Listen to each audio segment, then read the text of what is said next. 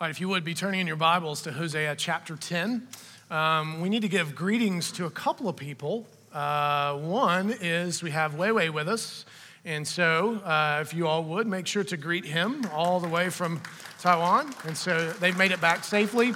And uh, do remember, we'll have an opportunity to serve their family in the, another week or two with some meals. And so, uh, great opportunity to get to know them.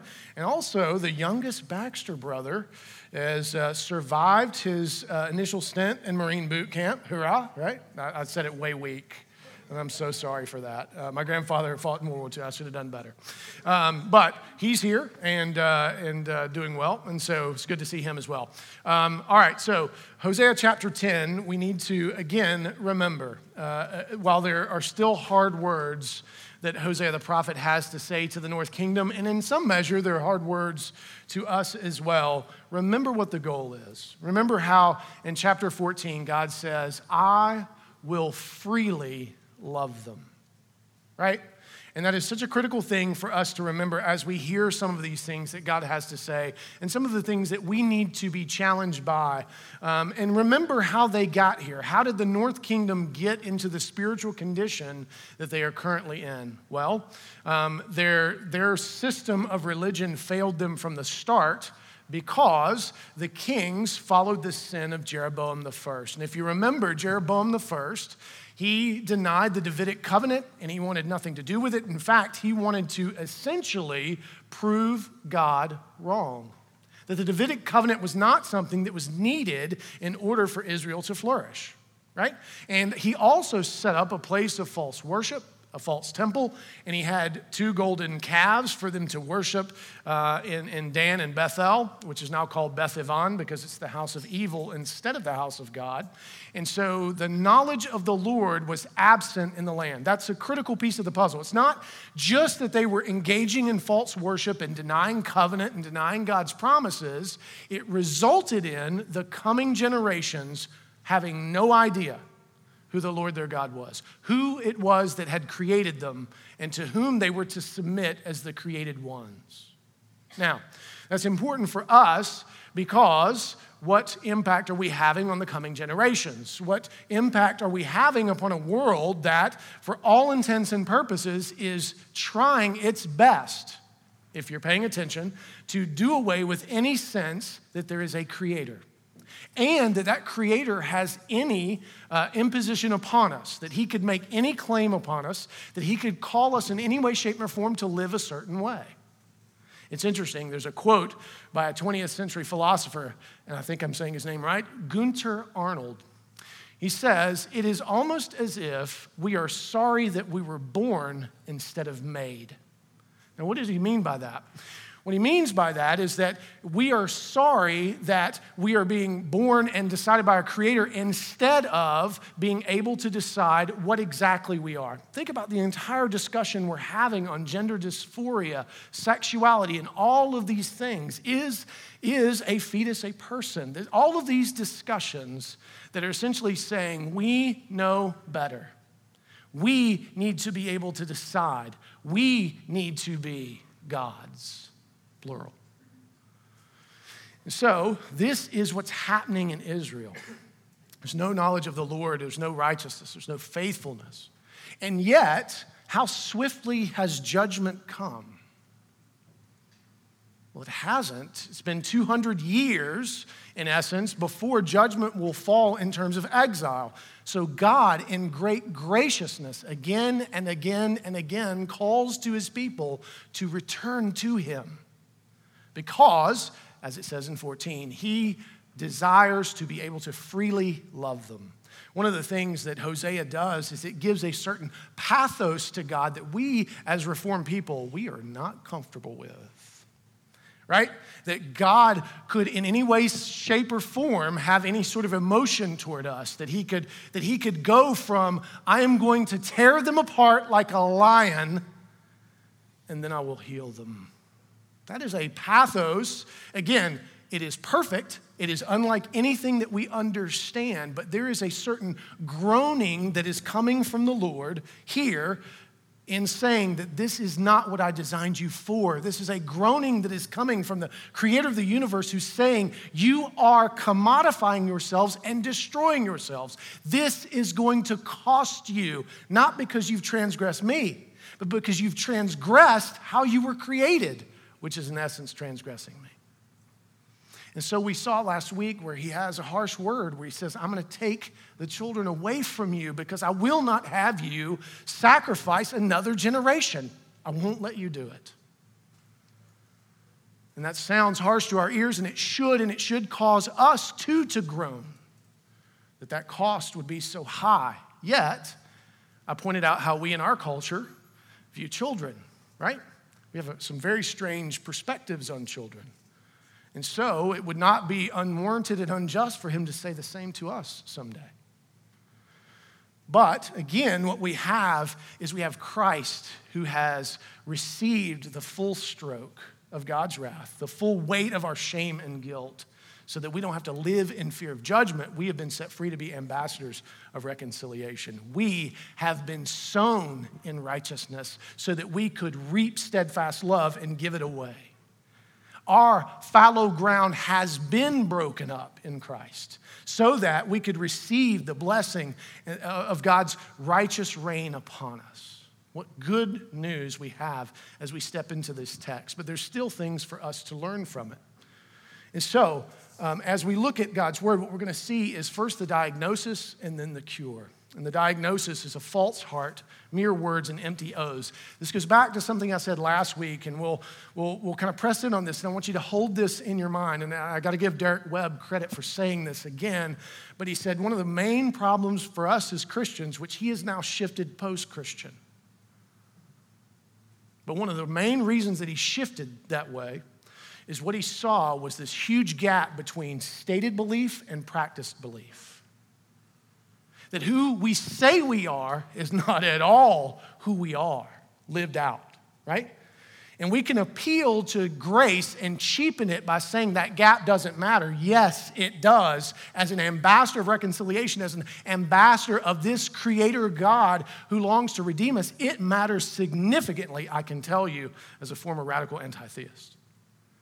And as a pastor at Current. There are times when our, my question really is not if God is good, but whether we are changed at all by anything He's done. And so that gap has to be thought through. And what he's going to point out here is you guys are saying one thing with your mouths, you're making these O's as if I'm some sort of just cosmic candy machine or some sort of tyrant to be appeased instead of someone that loves you so dearly, I will sacrifice my son for you. I want to dwell with you for all of eternity. And so, let us look and see the diagnosis as we've seen it. It's just going to be yet another metaphor for what we've heard so far, but I pray that it would have an impact upon our hearts. If you would give your attention to the reading of God's word, Hosea chapter 10, this will be verses 1 through 9. Israel is a luxuriant vine that yields its fruit. The more his fruit increased, the more altars he built. As his country improved, he improved his pillars. Their heart is false. Now they must bear their guilt. The Lord will break down their altars and destroy their pillars. For now they will say, We have no king, for we do not fear the Lord. And a king, what can he do for us? They utter mere words and empty oaths. They made covenants. So judgment springs up like poisonous weeds in the furrows of the field. The inhabitants of Samaria tremble for the calf at Beth Aven. Its people mourn for it, and so do its idolatrous priests. Those who rejected rejoiced over it and over its glory, for it has departed from them. The thing itself shall be carried to Assyria as tribute to the great king. Ephraim shall be put to shame, and Israel shall be ashamed of his idol. Samaria's king shall perish like a twig on the face of the waters. The high places of Aven, the sin of Israel, shall be destroyed. Thorn and thistle shall grow up on their altars, and they shall say to the mountains, Cover us, and to the hills, Fall on us. From the days of Gibeah, you have sinned, O Israel. There they have continued. Shall not war against the unjust overtake them in Gibeah. So, yet again, God is pointing out that you were prosperous. And we know that during this season, the North Kingdom was very prosperous. We know that. And we know that, that they were doing well. They even uh, gained property, they gained things. But the more that they gained, the more they con- contributed to their false worship, the more that they built up altars and pillars, not to the Lord their God, but to Baal, the false God who they said was the one who provided, rejecting the promise from Genesis 1 that God said he would always make sure his people were taken care of rejecting the, the, the Abrahamic covenant that, that it is God who provides the fruit of the womb, it is God who provides all of these things. Instead, they continued uh, to, to build up their false worship and centers of false worship. So, God, in great mercy and grace, you got to understand this, He's going to let them bear the weight of their guilt.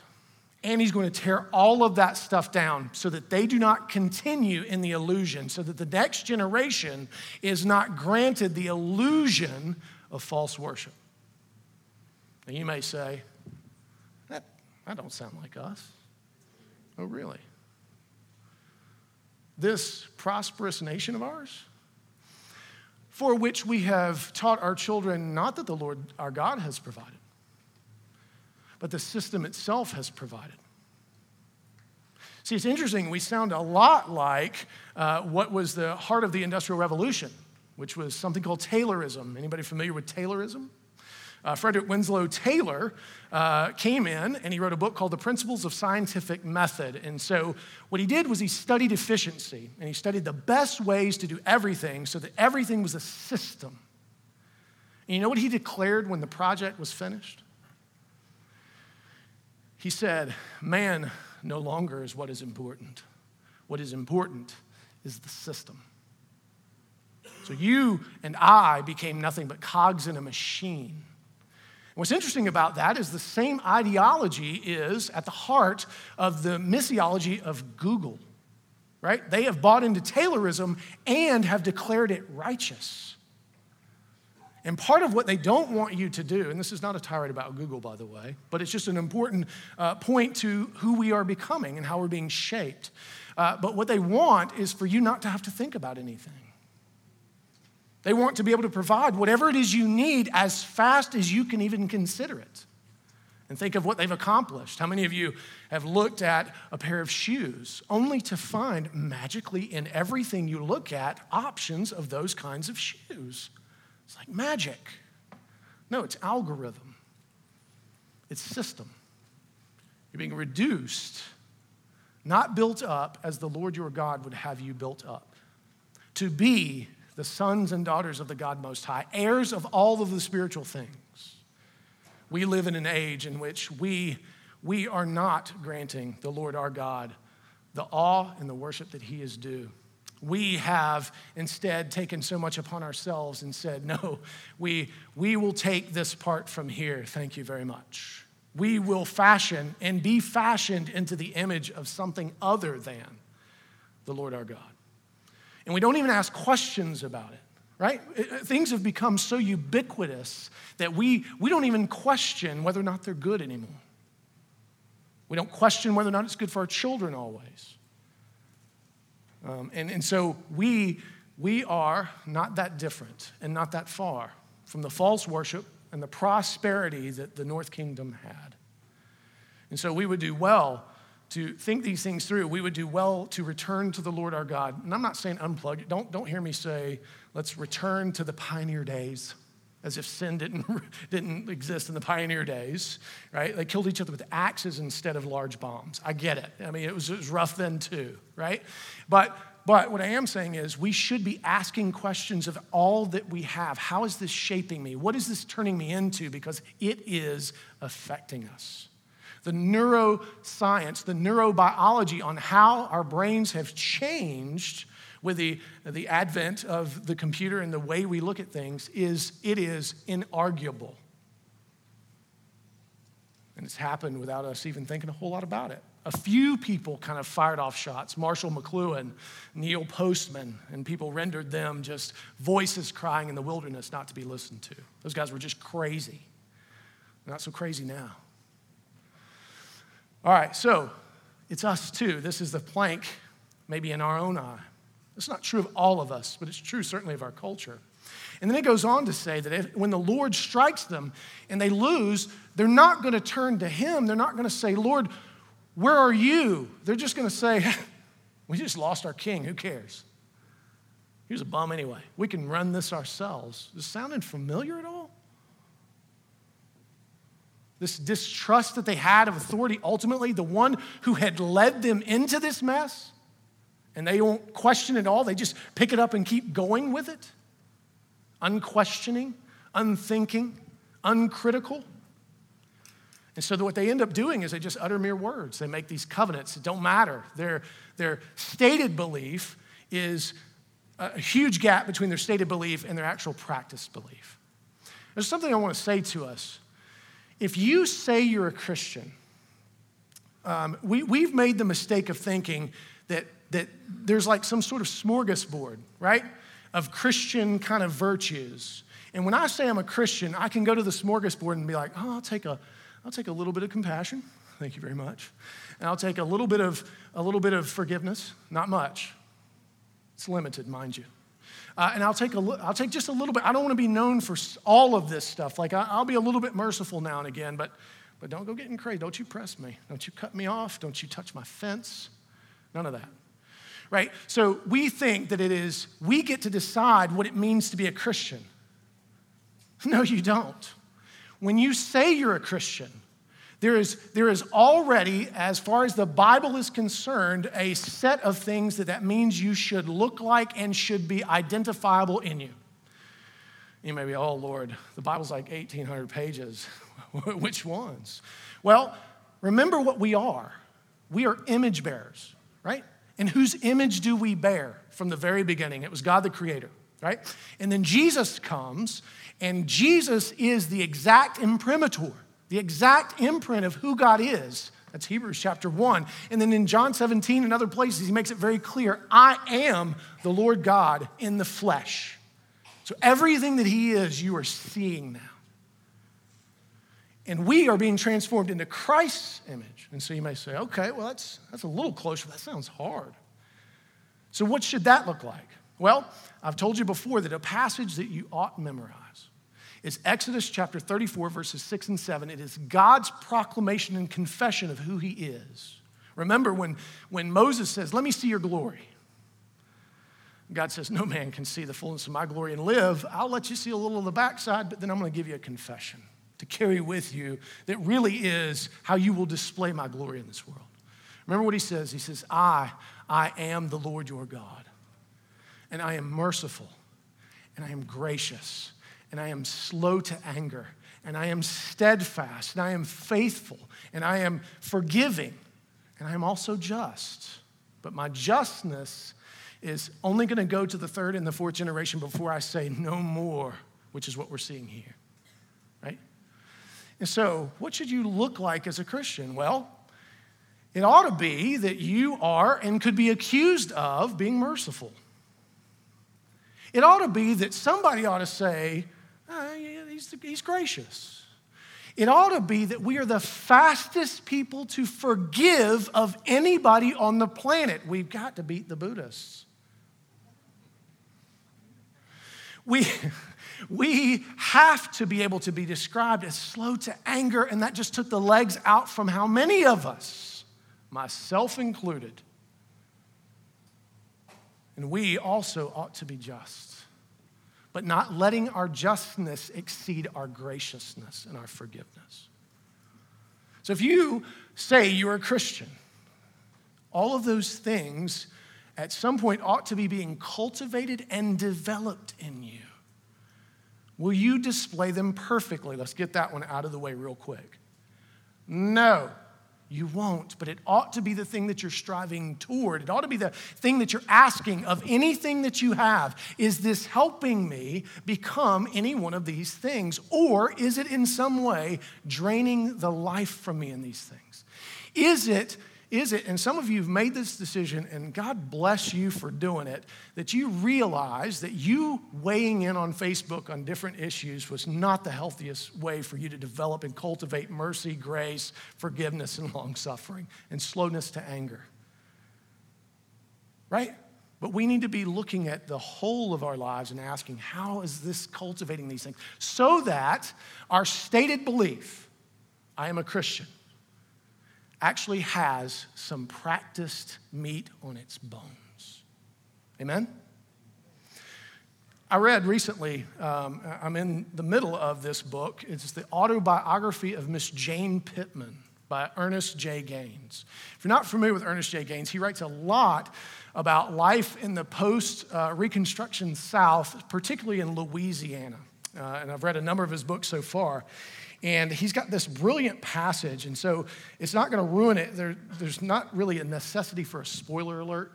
Uh, but um, I don't know if you have spoiler alerts with classics, as it were, anyway.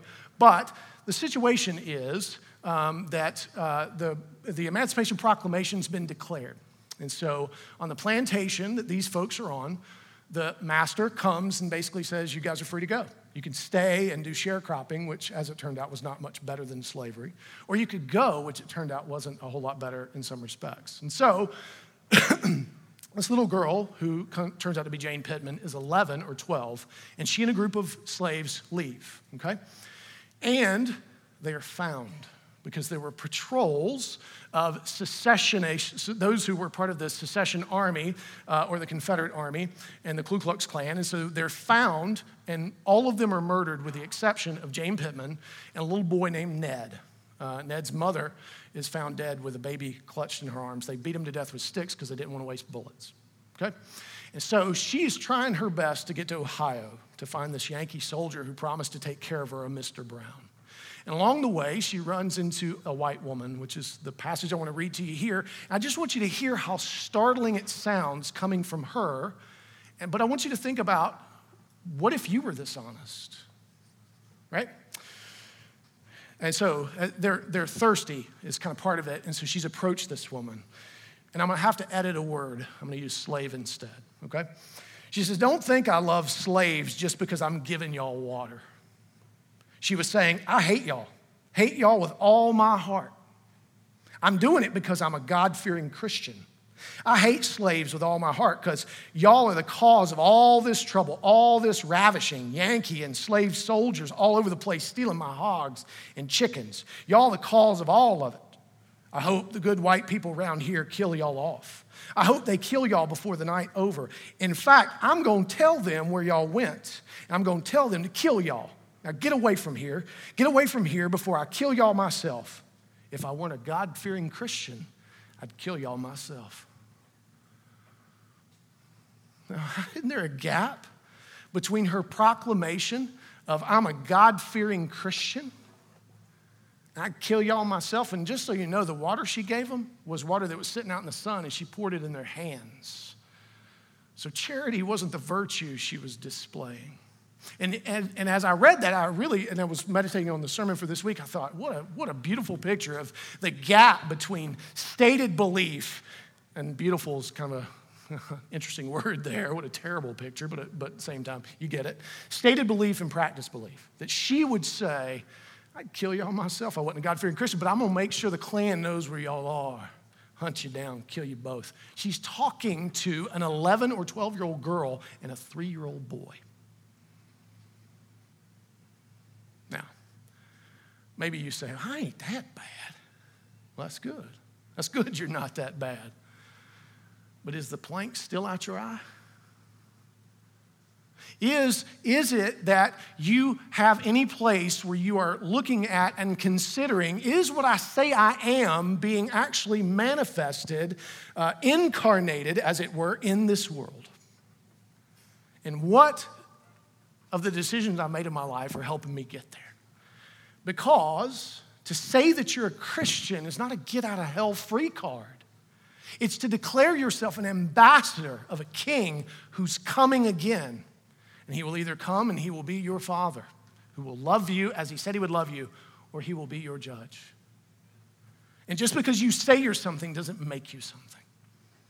Like we have for too long thought that the name got us, got us out of this, right? Just declaring it, just saying some sort of sinner's prayer was all that was necessary for salvation. The whole sweep of Scripture does not support that idea one iota, just so you know. We've encultured that. In fact, that's a false worship that we have passed on to our children. In fact, we've been doing it for a few generations. We are the product. And so, here what's happening is that their diagnosis is they have a false heart and their words don't mean anything and their, their oaths don't mean anything. There's no, there's no tangible manifestation. See, they thought if I just say the right words, remember, they thought if we just sacrifice a few lambs, God will, God will go back to the back of the universe and he'll get quiet and he'll be fine. Right? It's all he needs. Remember what he said. I don't desire sacrifices from you. I desire what? Mercy, and grace, my qualities writ large upon your life and displayed in this world.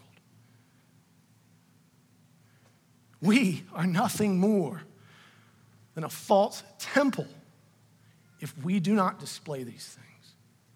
If we do not take seriously, not perfectly displaying them, because it's going to be a give and take, right? Forgiveness is a rough deal sometimes. Processing, working through that. We're not unable to be uh, unaffected, right? There's emotional things. There's things that are hard to work through. I get it, but we should be seeking to work through it and inviting community to assess us and see how we're doing. We ought to be merciful, gracious. We ought to be hospitable. We ought to look a lot more like God than Baal and the rest of the world. And so, the result, if not, if we don't consider these things, is that the, all that we have will perish. And we will cry out to the mountains Fall on us, cover us.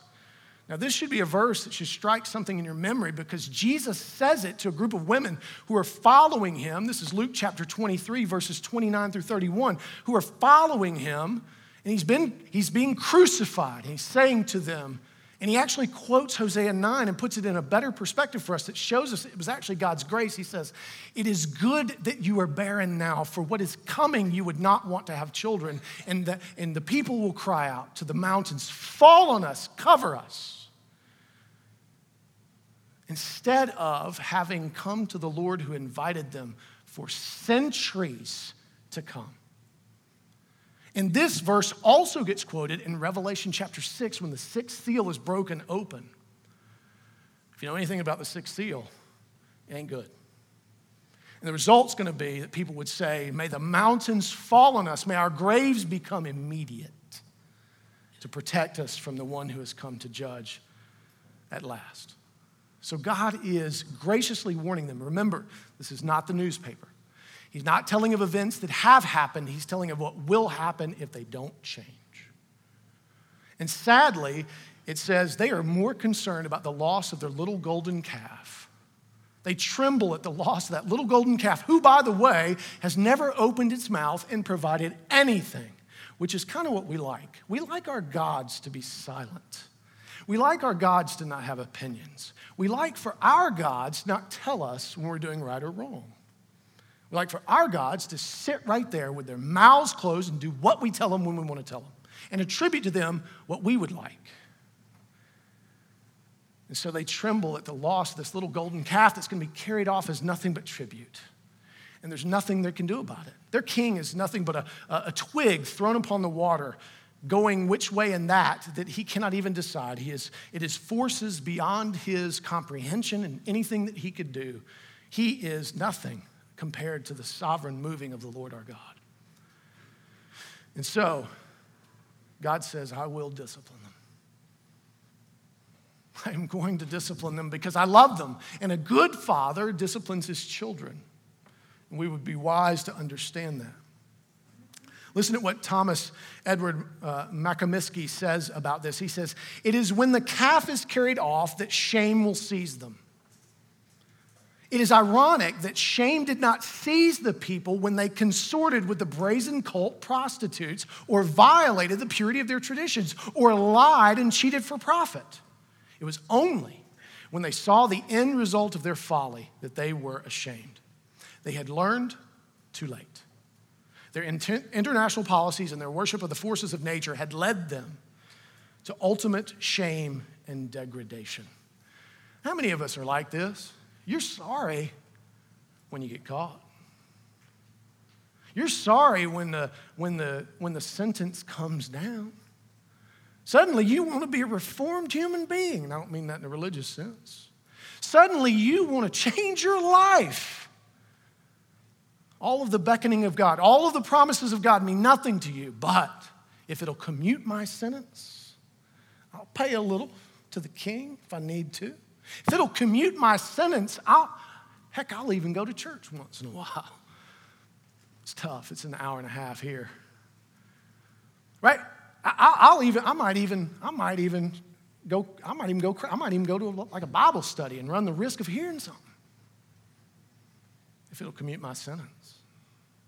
Instead of being drawn by the Father who loves us, who has promised so much to us, if it's all the way by the time that the judgment falls, as he warns, you're too late. Here now. And as Hosea is going to say to us, you got to seek the Lord while he may be found. The question I have for us, though, is, and this is, this is a question I want us to begin to consider, and not just today. I want it to be a, a, a, consistent question. It needs to be a question that I am confronted with, certainly as pastor, but how consistent are your stated beliefs or your words with your practice beliefs or your deeds? How consistent are they? And how often do you assess the gap, or do you have any means of assessing the gap? And do you know that if there is a gap, that the Lord our God calls us and gives us every means of grace necessary to change that gap? It's not all upon you. How gracious is He that He gives us so much to work with? But those tools don't work if we don't take them up. And so we need to, and I don't mean this neurotically, by the way. I want to be careful here that we could go around constantly assessing every little deed, but I think there needs to be a place, and the Sabbath is a great, Lord's Day Sabbath is a great location for that, to stop and just review the past week. How have I, how have I lived out what I say I believe? But first, you have to decide what is your stated belief. And you first have to recognize that it's not up to you to this smorgasbord said stated belief. It is determined by the image of God, that confession, Exodus 34. There's other passages. I don't want to limit you here, but that one's an easy one. Are you gracious? Are you forgiving? Are you faithful? Are you just? Do you care about just things at all, as the Lord your God does? And how in the world can you close that gap? And then, and then us growing in our intimacy with one another to be able to discuss those things. That when you have a gap, you can come to other brothers and sisters who you know are not going to turn you away. They're going to practice the same truths stated as practiced. And will love you and help you through it because, as we sang, we are weak and our sins do rise to meet us, it feels like all the time. They're like ghosts that haunt. So, how can we help apply? these things to one another and love each other well. So that what we are displaying in this world is not just verbiage and a false heart, words and deeds that don't matter. Let's turn back to the text and see how it concludes because it's not just this diagnosis, he gives them the cure. He says, When I please, I will discipline them, and the nation shall be gathered against them when they are bound up for their double iniquity. Ephraim was a trained calf that loved to thresh, and I spared her fair neck. But I will put Ephraim to the yoke. Judah must plow, Jacob must harrow for himself. Sow for yourselves righteousness. Reap steadfast love. Break up your fallow ground, for it is time to seek the Lord, that he may come and rain righteousness upon you. You have plowed iniquity, you have reaped injustice. You have eaten the fruit of lies because you have trusted in your own way and the multitude of your warriors. Therefore, the tumult of war shall arise among your people, and all your fortresses shall be destroyed. Shalman destroyed Beth Arbel on the day of battle. Mothers were dashed in pieces, and their children. Thus it shall be done to you, O Bethel, because of your great evil. At dawn, the king of Israel shall be cut off utterly. So he says, I will choose to punish them in my timing. Now, why is that good? Because it is not some sort of commodified equation, right? You sin, God flicks you. You sin, God gives you uh, uh, blindness. You sin, God, you lose a foot, right? So the, the goodness is that God will, in His timing, when it will have the greatest impact upon you for your redemption, He will discipline. This is a, a grace of His, that it is not simple math, it is not an algorithm, it's not shoes on Amazon. This this is grace. And so then he calls out and says, Now, sow for yourselves righteousness. Now, what does that mean? To sow righteousness means to actually display the character of God in this world. That's what righteousness is. Righteousness is God's character made manifest. So, again, what could we do? What could we sow? Mercy, grace, forgiveness, steadfastness, faithfulness. You could also do the, the, the, uh, the fruit of the Spirit, right? Those things ought to be sown, and what do we reap? Confidence in God's love for us, that steadfast love, that covenant love. Now, here's the good news this side of Hosea 10, that all has been sown on your behalf. Christ, in Him dying, going into the grave, was sown in righteousness so that we could be covered in his righteousness. That has been imputed to us, which means you now have no excuse whatsoever not to display the characteristics of God in this world. Because it is not up to your limited abilities, it's up to the manifestation of Christ imputed to you. Amen? It is not for us to, in Herculean effort, try to be that which we are not. We've been transformed. Take and eat, take up and receive. So he sowed so that you would not ever have to worry about steadfast love, God's covenant love for you. That is a finished equation. And then it goes on to say, break up your fallow ground. Now, this would be synonymous to us with sanctification, some measure right? There is work to be done on this side of our salvation. And that work is not to make God love us more, but so that we could grow in our knowledge of how vast and amazing and awe inspiring that love is to us. Many of us as Christians have had hard hearts. I am numbered among you. I cycle, my ground sometimes grows so hard as I look at the world. And I wonder, Lord, what are we doing? Not what are you doing, but what in the world are we doing in your name? It's embarrassing at times. And yet, and yet, he is not mocked and I am, my ground is, is churned up again. It's broken up. Each time I pray and I go into the Word and even worship here, it is broken up again and again, and it needs to be perpetually broken up because I am quick to harden and quick to give up. So he calls us. There is work that we must do so that we can receive the rain of God's blessing right? So that the, the, the thing that He wants to pour out upon us, we could receive and it would bear fruit in our lives. So notice He's saying to them, there is a way for you not to have to bear the yoke of judgment. He even says, I loved you. Even when you were a wild little calf wanting to just thresh all day long and run around, that crazy, I didn't put my yoke upon you. How many of you hear the echo of Jesus' words? Come, all ye who are heavy laden and burdened, I will give you rest. My yoke is easy, my burden is light, compared to what Baal is going to exact from you. So, God, Jesus didn't pick that out of a vacuum. He is essentially quoting from Hosea 10 when he speaks those words.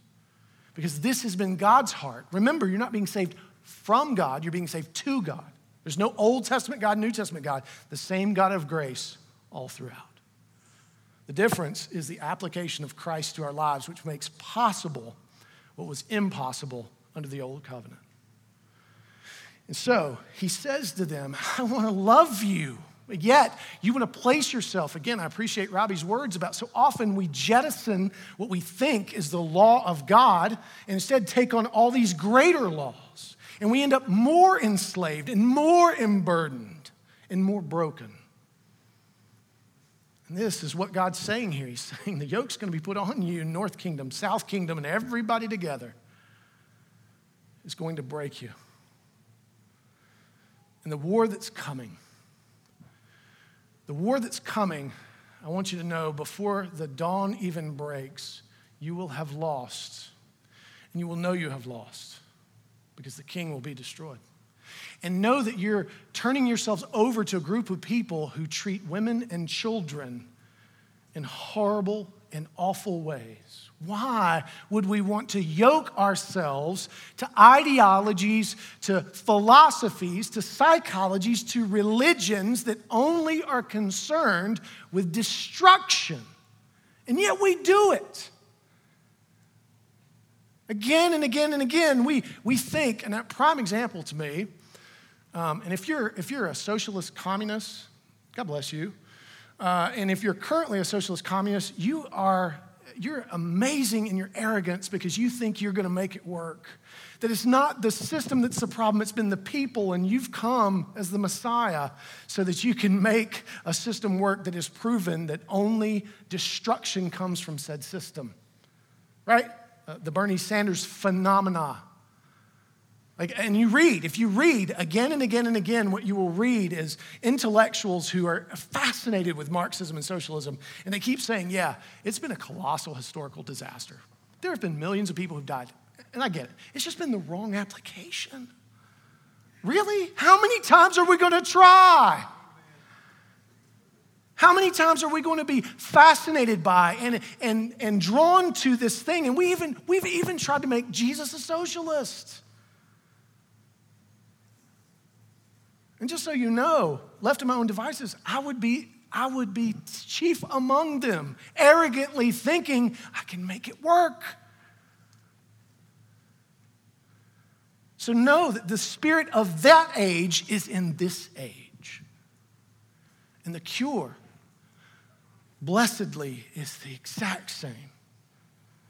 But the beauty is that this cure on this side in this age is accomplished where it wasn't in that one. Amen? And so, what we have is God yet again saying to his people, You cannot do this, and I won't let you destroy everyone. And that's love. That is love. That is love of the Father who's saying, I will not let you burn it all down. I will not let you throw it all away. So here's the question. And this is another great question that, uh, if I do say so myself, uh, that I think we need to perpetually kind of come back to um, is what are, you, what are you sowing at this point in your life? If you look at the various spheres of influence that you have, so spheres of influence are family, neighborhood, job, church, and, and there may be others as well, volunteering, all that kind of stuff. What are you sowing in those spheres of influence? Because you are. You're sowing something everywhere. And the better question is what do you expect to reap as a result of what you're sowing, right? And so we, for some reason, tend to think that if we sow squash, if we just want it bad enough, that stuff will come up broccoli. No, won't. Will it, Tom Oakey? Won't do it. He's thought about it. He's prayed over it, and it just don't. It's just squash at the end of the day. And so, so we are sowing something. Now, what do we expect to reap? And how reasonable are we being? Now, this is a question that we need our middle schoolers, um, our, our elementary school folks, you need to be thinking of this because I cannot tell you, I was a physical therapist for 15 years. Gary Shankman's a PTA. I can tell you how many people come to me and they're, they're high school students and they're like, I'm, I'm going to be a physical therapist. Oh, are you? Okay. Well, what's your GPA? I think it's like a 1.9 or 2.5. Uh, you do understand that you don't even get in the door less than a 3 5. You do understand that, right? Like there's, you can want all you want to. No, wait till they interview me. I'm stellar. You, listen to me.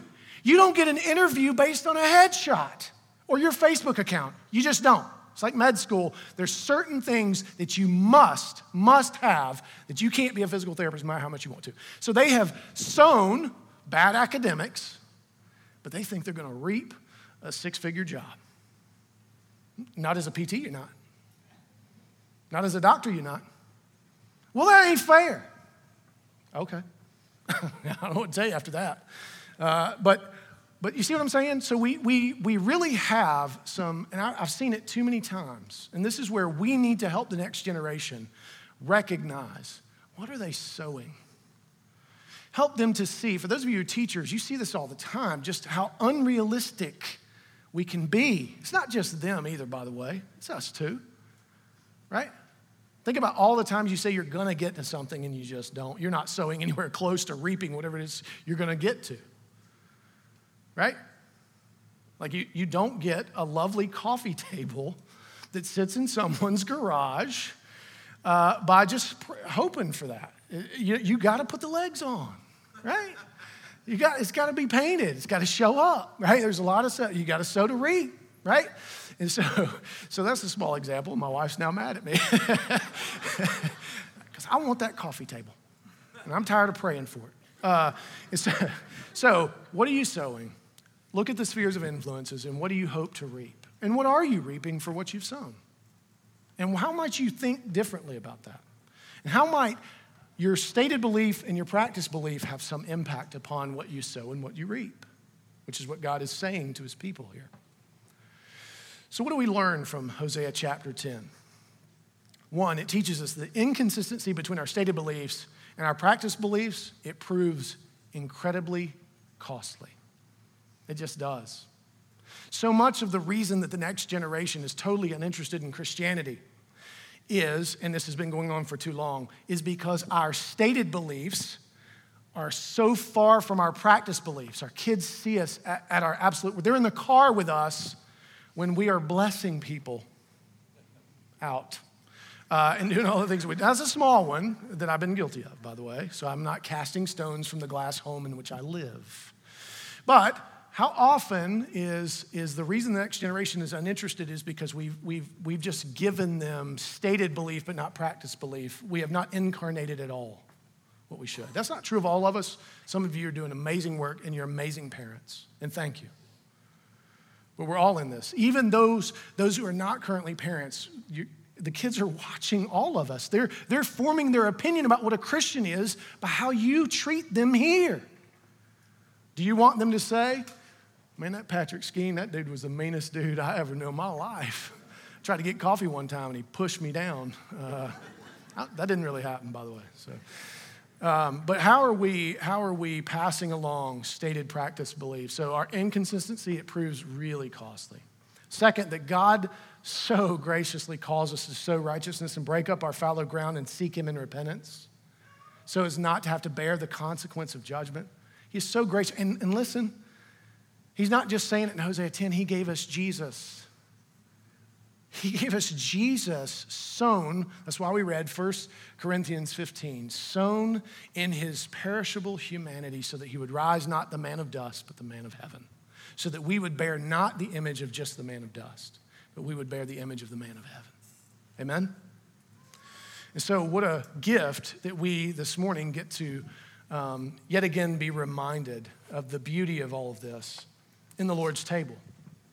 In that we um, get to see again that Christ, who was sown into the grave, who was sown into death, so that he would rise victorious, so that he could say to death, Where is your victory? Where is your sting? And that sin could have no claim upon his people. And so this, this table reminds us of what was sown in righteousness and what we can reap in steadfast love how the fallow ground has been broken up so that we could receive the rain of God's blessing upon our lives. That is not all the yoke is not on us, it was on Christ. And so there's three folks uh, who don't really benefit from this table. The first is those who don't believe. If you don't believe, don't, don't, don't with a false heart take. Don't utter mere words or, or oaths that you, you, are not going to keep. You're, you're not going to keep God at bay because he loves you too much by eating a little bit of bread and some juice. And then if there are those of you who refuse to show a particular characteristic of God. If you harbor unforgiveness in your heart towards someone, that's essentially you saying, as far as I'm concerned, they can burn in hell. My ticket's punched, I hope theirs isn't. You can't take at this table because that, that, in and of itself, is a microcosm of the fullness of the character of God, what righteousness really is. Right? And so you could be in a process. You may be working with someone. You may be working through something. You need this table. So don't hear me say if you're in the process and it's not yet resolved, you can't take. No, you, you must take if you're a believer. But if you have written someone off and you're done, as far as your finiteness is concerned. You can't, you can't eat of this. It won't do you any good. In fact, it'll be for you to eat discipline upon yourself. And then the third person is if, and I don't know that I don't know any of you being in this category, but if the church that you may be uh, coming from uh, has you currently under discipline, you shouldn't take at this table. That should be resolved first. And I don't know of any of you being in that category. That would have to be your own conscience. And so those folks are not not welcome to partake of this because it would do them harm. But everybody else, everybody else who says, I am in desperate need of a Savior because of my brokenness, and Jesus is that only Savior, and it is by God's grace alone, through faith alone, which is my surrender, not a work on your behalf, my surrender to the finished work of Christ to be applied to me through no fault or no gain of my own. Nothing I have done deserves it then this, this is the table for you. To celebrate, here's the beauty you are to celebrate what has been sown for you and what you can now reap. You are to celebrate what has been broken up for you so that you could receive the gracious gift of God's blessing upon you. The elders would go ahead and come forward. I want to remind us of what Jesus said on the night that he instituted the Lord's Supper as they were gathered around, this was the last meal that he would have with them before his death and resurrection. Um, and he reaches over and he just grabs something common, something that they would be able to understand, something they would have after he was long gone, and that was bread. And he reached over and he said, This, this gentleman, all of you, this is my body broken for you. And in saying that his body was broken for them, what he was saying to them was, My body accomplishes what you couldn't. It closes the gap between you and your Creator. It takes away the shame and the guilt and the sin that has kept you from your Abba Father. And it satiates or satisfies the totality of God's wrath so that none of us would ever fear coming before the Lord our God ever again. Now, you may say, is there no judgment for believers? No, there is judgment of our works. 1 Corinthians 3, that's different. Remember what Paul said. Even in that judgment, you'll be saved from the fire. That fire won't consume you. It's just going to burn up all the trash you've done, which is good news. You can't have trash in the new heavens and new earth. And so, as you receive this bread, I want you to hold it until we can take together as family and just meditate on. Meditate on what has been sown for you and what you now reap because of all that, and how you might live reflecting what has been sown and what you now reap. Let's pray. Father, we thank you for the broken body of Christ, and we thank you for this common element that signifies all that beauty, all that gift, all that freedom. Help us, Lord to celebrate. Help us to take great joy in what has been sown on our behalf and what we are able to now reap eternal life, eternal restoration with you, our God. Help us to display that joy, that reality in this world. In Christ's name, amen.